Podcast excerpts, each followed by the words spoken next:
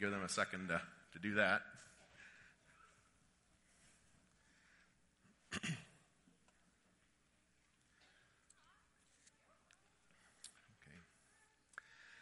Well, today, as we continue our series entitled What's in Your Hands, uh, is a series we've been going through the last couple of weeks where we've been examining the subject of biblical stewardship.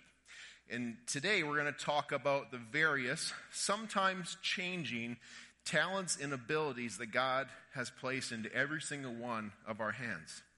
And so to begin that today, I invite you to consider consider all of the different the different hats if you will that you're asked to wear over the course of a day or maybe even the course of, of a lifetime thus far what i mean by hats are, are the different roles the different responsibilities the different positions in which you have found yourself have an opportunity to work or to live.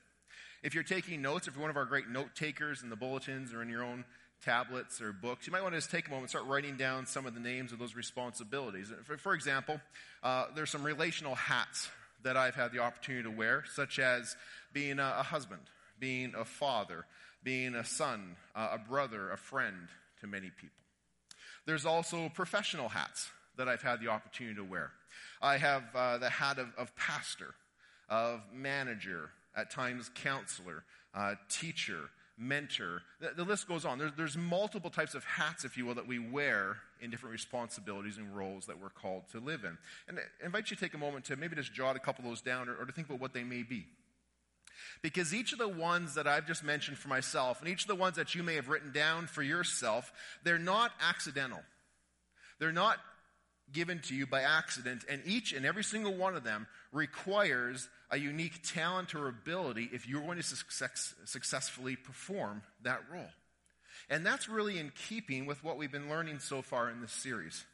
That as we come to see that everything we are and all that we have comes from God, has been given us to be managers of for His purposes and for His glory. So, regardless of what may be on that list that you've mentally or just written down on your paper, you are called to be a steward within the context of each of those roles. Now, in the book of Matthew, in chapter 25, we come across a very familiar parable. A parable that Jesus told that's known as the parable of the talents. And this is a story that you may be familiar with. It's, it's a story of servants who were given talents by their master and they were expected to show what they had done with them when their master returned. And in this story, Jesus is seeking to remind us to faithfully use and to faithfully honor God with the talents and the abilities that He has placed into our hands. Now, the context in which Jesus shares this parable is in the context of His future return.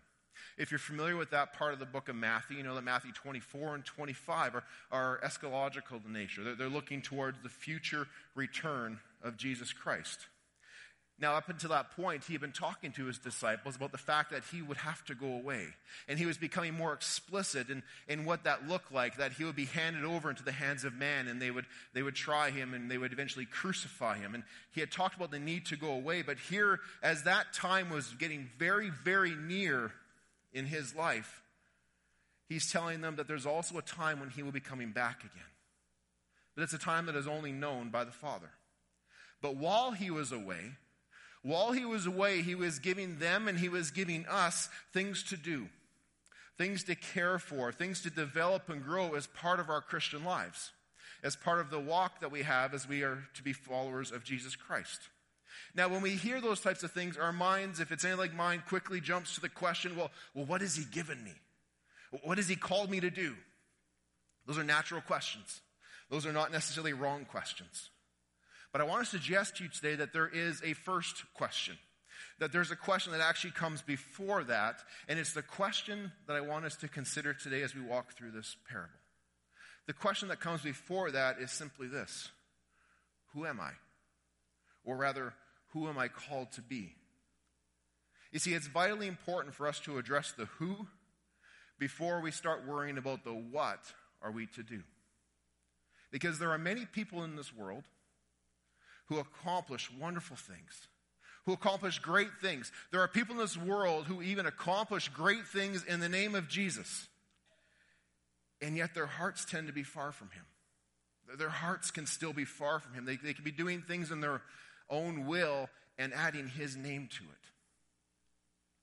And so it's not necessarily about the things that we do first and foremost. I think the first question we need to ask is who are we called to be? Because when we do things, even great things, with a heart that is far from God, I, am not sure he's impressed. I'm not sure those things impress him. Because you see, the who matters more than the do.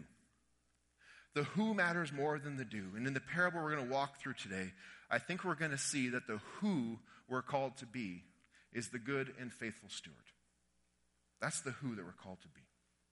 Now, this parable opens Matthew 25, starting in verse 14, and it speaks of the wealthy landowner who is leaving to go on a long journey. Now, as you may expect of, of uh, even that time and even in today's world, people who tend to be involved in wealthy businesses tend to travel. It's a common thing that happens for people in those positions. There's a lot of travel involved. And in the context in which this parable is told, quite often a, la- a wealthy landowner would have to travel to visit the ruler of the region in which he held, had holdings in order to plead his case for his right to continue in those holdings that he had. Now, it's important for a man of, of that status to, to go on those trips, but it's also important for him to have some faithful stewards at home that can look after his business, that can look after his and maintain his capital while he is away on a trip. And so he needs to have these important, trustworthy stewards back at home. And in this parable, we read that this wealthy landowner has three servants, all of varying abilities, that he leaves in charge while he goes away.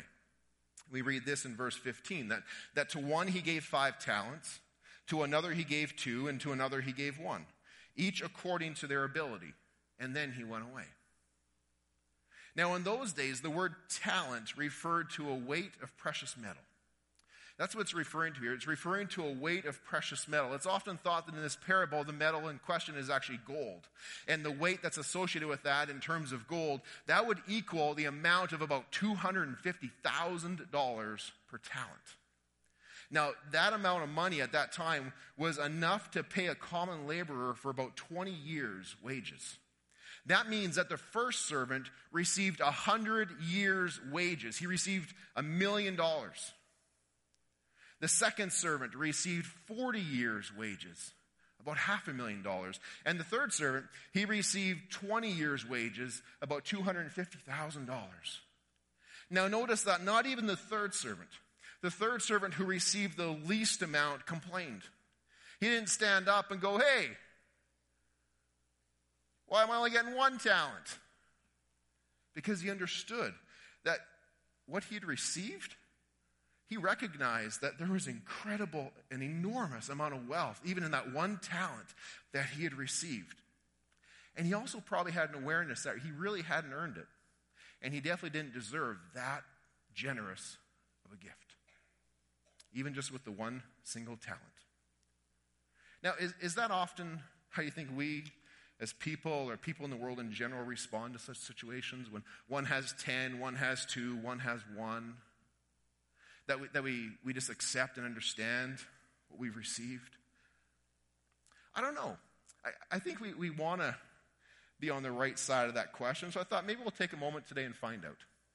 Let's take a second and find out. You know, there's one thing I've learned since I've come to West Meadows, which happens to be five months this day that I've been here with you all. Oh, well, thank you. thank you. It's just the start. We're going to keep going. Um, in the last five months, one thing I've learned about our staff is our staff loves Coca Cola. Okay? That is a, a true for, for many of them, right? They love Coke. So, I just happen to have some Coke with me today. And one person on our staff who absolutely loves Coke is Brenda. So, Brenda, I have for you today a 500 milliliter bottle of Coke. I want to give this to you this black liquid talent that I'm going to give to you today. This is yours. This is yours to use as you see fit. Okay? Thank you. Now, now it's a bit of a toss up as to who loves Coke the most. And, and the next person, and it's a close, it's a close second. I'm not sure actually comes out on top, but but Shelly loves Coke a lot too. Is that right, Carrie?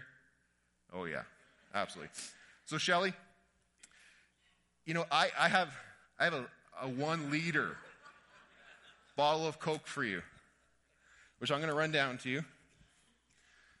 So here's your one liter black liquid talent. There you go. You're welcome. That is for you to use as you as you wish. Uh, water and coffee only in the sanctuary, please. I may or may not have shaken it. Okay, so we'll see. Now, now we've had 500 milliliters. We've had one liter. You know, when I was in Mexico, I saw a three liter bottle of Coke. But what do you think we have next? So I thought, you know what? Zach, you are the tallest guy on staff. So we should, going with that, Zach, I, well, I have a mini can for you. But, but be, this is yours. I want you to have it. But, but I don't know if you want it though. Like, like Brenda got 500 milliliters. Shelly got 1,000 milliliters. Like this is 222. Do, do, you, do you still want it? Here we go. So this is for you, Zach. That's for you. There you go. I know I shook that one for sure. But now, does anybody feel slighted? Zach? A little bit? You know, that, that's, that's not uncommon, actually, when, when we look around and see, well, Brenda, how do you feel knowing that, that Shelly got a leader? Is that, is that okay with you? Or it's okay? Okay.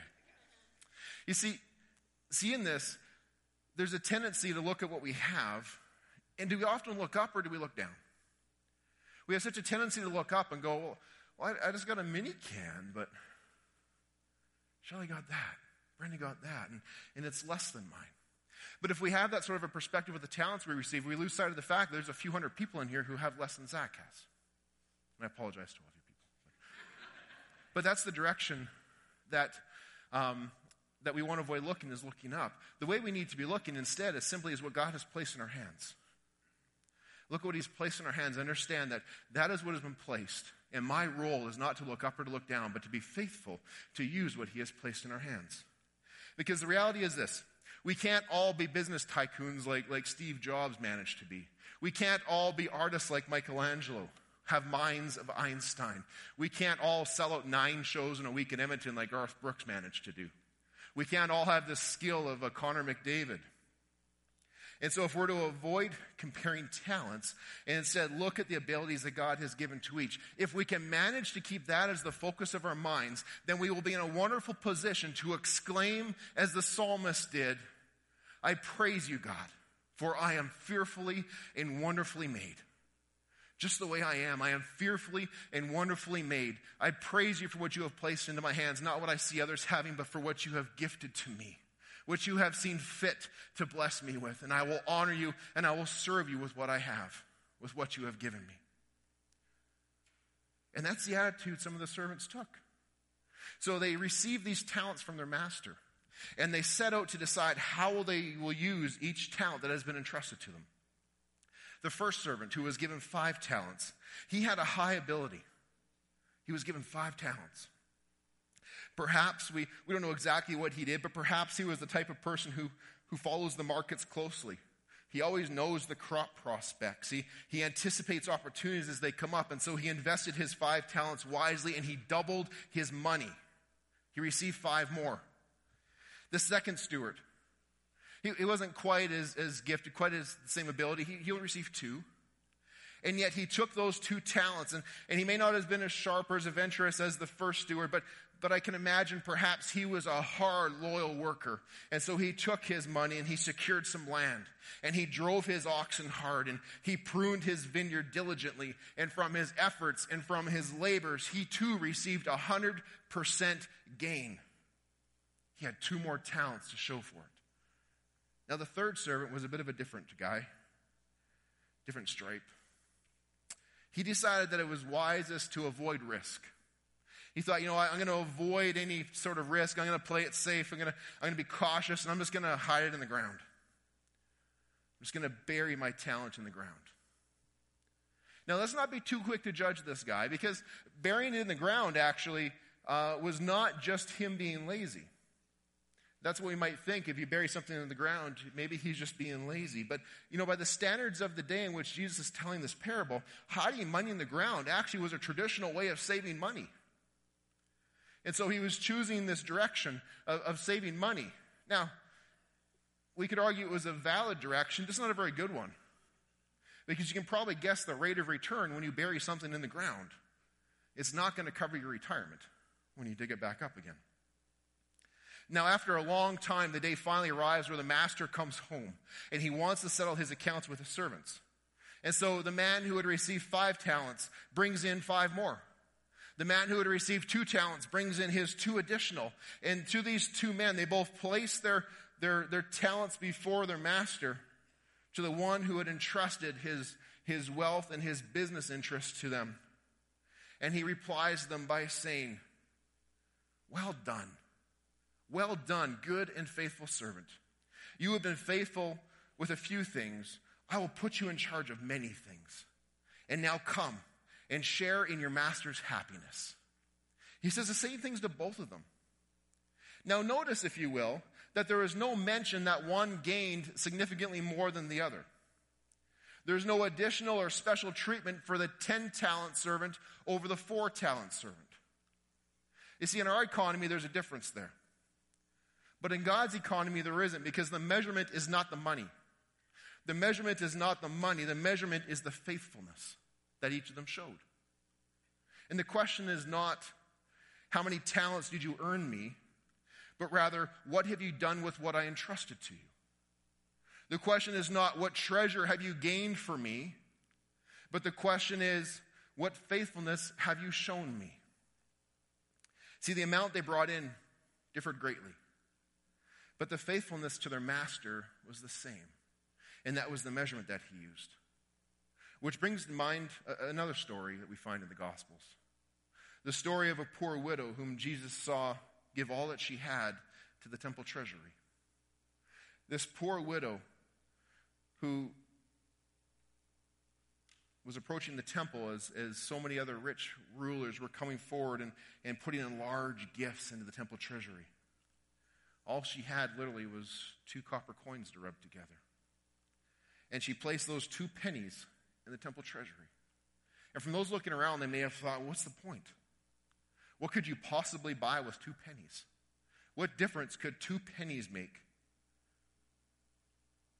But when Jesus saw this, he declared to all who were standing around, He says, Truly I tell you the truth.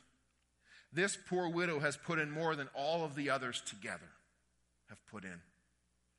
Now, to those standing around, they may have assumed that Jesus just was bad at math, or maybe Jesus didn't understand economics.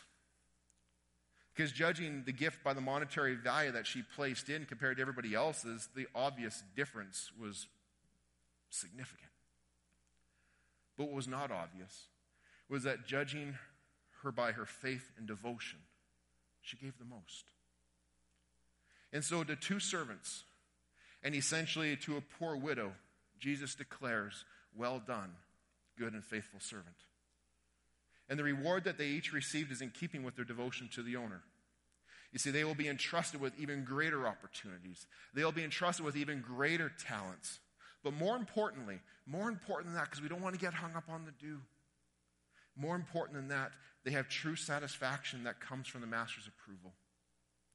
Their true reward comes from the fact that they share in the master's joy over their faithfulness to him. Now, in contrast to the first two, in walks the third servant. Now, he has a different account. He has a different account of what happened with what was entrusted to him. And he reveals to his master this single talent.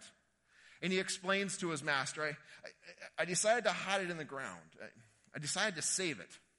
You know, and here it is. Here it is, just as you gave it to me. It's ready to be used, just as, just as you gave it to me. You see, Master, there isn't any more. But on the bright side, there isn't any less. And he explains Master, I, I know that you're a hard man. I know that you harvest where you have not sown, and you, you gather where you have not scattered seed. So I, I was afraid. I was afraid, and I went out and I hid your talent in the ground. Now, theologians have been divided for years as to what the servant is really saying here. Some suggest that he is speaking confidently.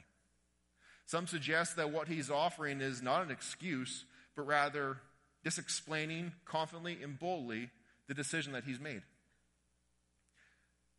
The most prominent view, however, is that this third servant is speaking from a place of fear. He's speaking from a place of fear where he's actually apologizing and trying to justify what he has done, or in fact, what he hasn't done. You see, in this bit of a cryptic statement, he's stating his belief that he works for a man who is harsh. He believes that his master is unloving and requires nothing less than perfection. He believes that this man that he is in the service of seeks to only enrich himself through the work of others and, and to profit where he has no right to gain profit. Basically, saying that his master is a heartless slave driver who just gets ahead on the backs of others. And because of this, because of this view, he's afraid he might disappoint his master. And so instead of disappointing his master, he decides to play it safe. Because after all, it's better safe than sorry, right?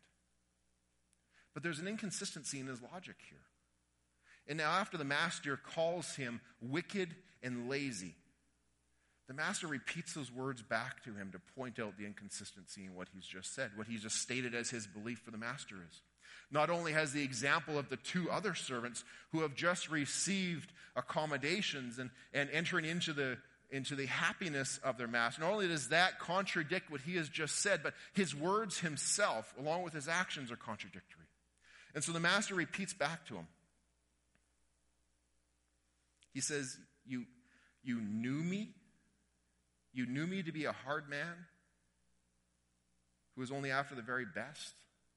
In your mind, you've painted me as, as, as a profiteer?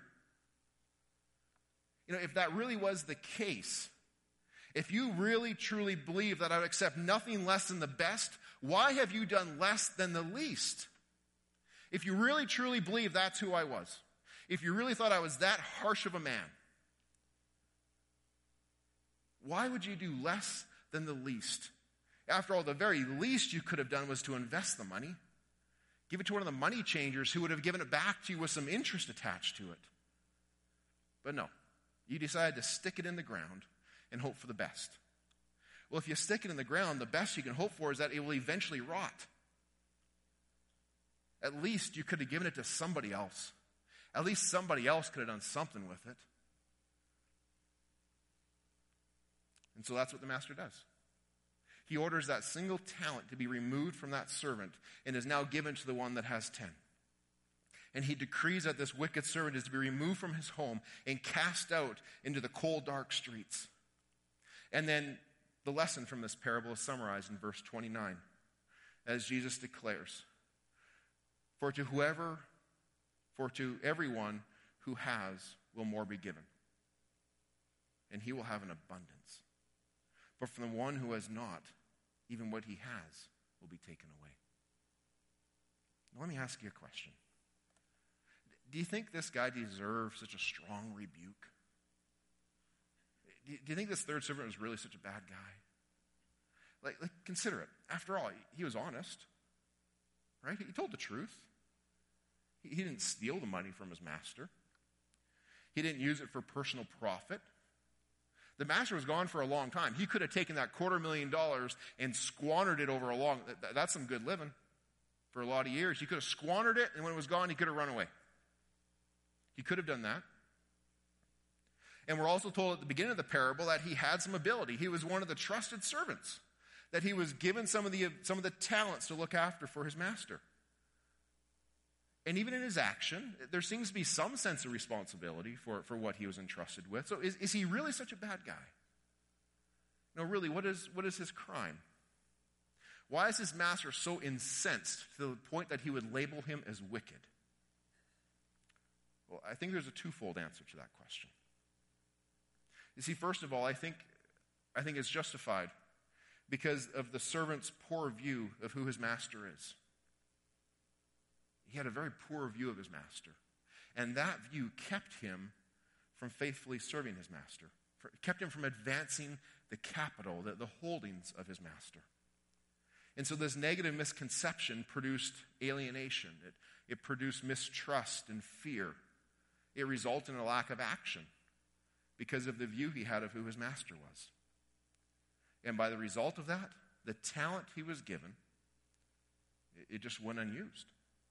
The talent he was given, which was given for a purpose, never even came close to reaching its potential. But secondly, I think he lacked the imagination. He lacked the imagination to see that every single talent is precious. Every talent that God has given to them, every talent God has given to us is precious. And I think this third servant devalued the gift that he had received. You know, regardless of the size, regardless of the amount, every talent is needed by the owner. Every talent is given with a purpose by the owner. And in our human wisdom, we often fall short of understanding how significant even the smallest single talent can become. You know, Jesus talked often about we're not in a position to, to gauge the significance and want to draw our attention to such things. Jesus spoke about how a cup of water, when given in love, can be significant. He spoke actually just immediately following this parable about how, how there's a need to feed the hungry, to give a drink to the thirsty, to, to welcome in the stranger to clothe the naked, to visit those who are sick or those who are imprisoned.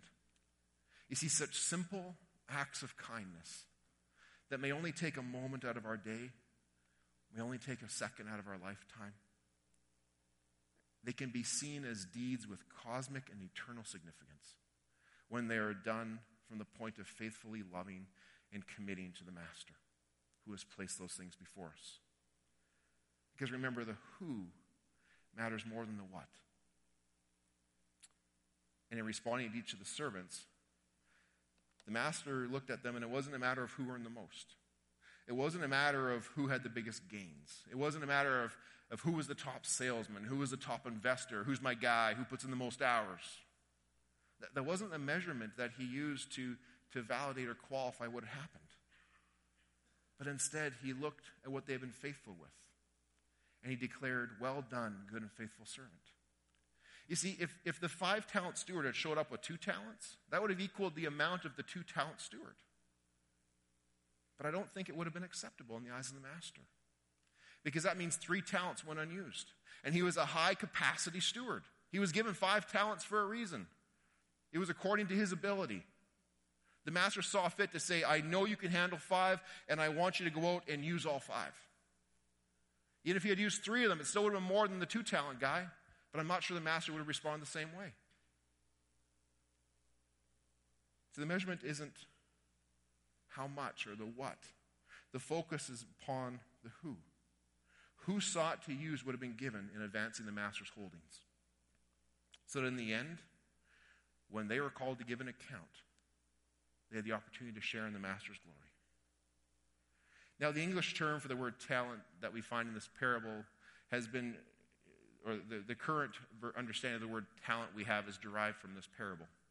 And in, in our world today, the word talent is commonly used to refer to natural endowments that we have. And this is appropriate. It's, it's, an appropriate usage of, of the term. But to draw a little closer to the intent of this parable, it, it more specifically symbolizes the giftedness that has been bestowed upon each person. Now, some of that giftedness may show up in the form of naturally endowed abilities, but also could refer to the gifts that we receive from the Holy Spirit when we accept Jesus Christ as our Lord and Savior. But a combined perspective is what's important here. That all of these things are to be used in the service of God and in the service of His kingdom. Uh, Paul talked about this in 1 Corinthians 12 when he said, Now there are varieties of gifts, but the same Spirit. And there are varieties of service, but the same Lord. And there are varieties of activities, but it is the same God who empowers all of them in everyone. All that we are, whether it is naturally endowed or spiritually bestowed, all that we are, all that we have is intended to be employed in the service of the kingdom. And so there is no such thing as a small gift. There is no such thing as a small calling or a small talent. All of them are inherently valuable. All of them are given with purpose and the service of the kingdom. And each talent is an opportunity for us to honor the master and an opportunity for us to make an investment in his kingdom. See, it's been given to us by God according to our abilities. And each of them represents work that is there for us to do before the master returns. Because that day is coming, ladies and gentlemen, when the master will return. And the opportunity to lose the ta- use the talent will be gone at that moment. Now is the time when we can use them. We can use them now to further the kingdom and to share the good news of Jesus Christ. So let's not devalue or hide any of the talents that God's placed into our hands. However, our faithfulness is somewhat contingent upon an accurate view of who God is. That's vitally important to our correct perception. Now, maybe you see him similar to the wicked servant. Maybe you're sitting here today and, and you think, you know what, my experience with God does match him being harsh. I think he is heartless. I think he is unapproachable. And, and I either have fear, maybe I'm just indifferent. Perhaps there's something from your past that has tarnished your view of God that you hear about, this, this loving God that you hear about. And if that's the case for you right now, I, I'd not be surprised if you find it hard to even want to serve God with what He's placed in your hands. Why would you want to increase His kingdom if you have a negative view of who He is? I, I can understand that that might be a point where some people are at. As I've been saying, we need to start with the who. The who is more important than the do. And this applies to God as well. Because we have to beg or we have to ask the question, who do we say that God is? Who do we say is his character, his activities, his goals for our lives? Who do we say God is? And this is the role. That's what, this is the reason that people so often encourage us towards things like, like reading our Bibles, to studying the scriptures, to engage in times of prayer. This is why it's so important to be part of a church where there's solid teaching and preaching that takes place. And, and along with all those things, that's why I'm such a huge believer in small group ministries that we have here, and, and you'll be hearing more about in the days ahead. Because in those small group ministries, we have a chance to come together and to journey together in life. If, if, if you're in a point of wrestling or doubting, and it's simply limited to a time of personal prayer, personal devotion, uh, that, that has some value. I don't want to devalue that by any means. But those doubts or those questions need to be brought into the light. They need to be brought into the light so they can be revealed to some trusted people who then can walk with us for a while, who can help us wrestle with those things, where we can learn from one another and challenge one another. And I believe if we will engage in those meaningful community type of experiences, that not only will we come to learn more about what Scripture says about who God is, but I believe that you will come to see things. You will come to find God as so many other people have. You will come to find that God is real, that He is present, that He is loving and merciful, because God is an ever present help in the times of trouble. I believe if you engage in those types of things, you will come to find that God is sovereign, that He is holy, and that He is just, and that the heavens themselves declare the the righteousness of God, and that all people will come to see his glory. I believe that through activities such as that, you'll also find that God is powerful. You'll find that he is unchanging and that he is trustworthy in every situation and that he is the same yesterday, today, and forever. And I believe you'll also come to find that God loved you so much that he sent his son Jesus Christ to die for you. That he loved you first when we were undeserving when we had certainly not earned it like any of the stewards. And yet that itself was placed into our hands to receive if we would choose to do so. That He loves us so much, He was willing to die for us. And this is just a sample of who we will find God to be if we will engage in the activities of learning more about Him. And I believe these will all serve to help us answer the question, who? And if we can answer the question, who is God? And who am I called to be? There's that other question I've been avoiding this whole time. What do I do? I've intentionally avoided that this morning because I think we jump to that first. And And I want to encourage you to say that's not unimportant. That is another critical question. But my fear is that if we jump to the do before we worry about the who, we could accidentally end up being one of those people who does great things, but whose heart is still far from God. And so I honestly believe if we will focus upon the who is God and who is He called me to be, the answer of which is a good and faithful servant, that if we will focus upon that, then through that walk with Him, the do will make itself apparent. That if we will do that, the question will be answered in the process of becoming the who. And we then have an opportunity to go and serve Him powerfully with those talents that He's blessed us with. Now, as the worship team comes forward to join me in the platform, I invite you to consider again those various hats that you wear that we talked about at the start of the service, at the start of the sermon today. Now, maybe you made a list of them in your notes at the beginning, and maybe you just mentally thought about some of them. Some of these may be past hats you've worn, past roles. Some of them may be present ones. But as we now close with, as we come to this time of reflection and response, I invite you to consider this question What talent have you been given that has enabled you to be successful in each of those roles you've been called to? Or perhaps there's a role you were called to and you weren't successful in it, but if you look back, there was a talent that went unused, and maybe that's the reason there was a challenge there. What was that talent that's associated with that hat that you've been given to wear? And how could you use that talent to serve and honor God? How could you put it to use so that you too will hear those words, Well done, good and faithful servant? You know, it's exciting to know that God cared enough, that He trusted enough, not only to give us the talents, but that He also saw fit to call us to use them in the continuation of the work that He started that we could go forth and that we could show and tell the good news of Jesus Christ to all people that we meet. And so as we sing this song, Jesus, take all of me, I invite you to reflect upon his equipping and his calling in your life.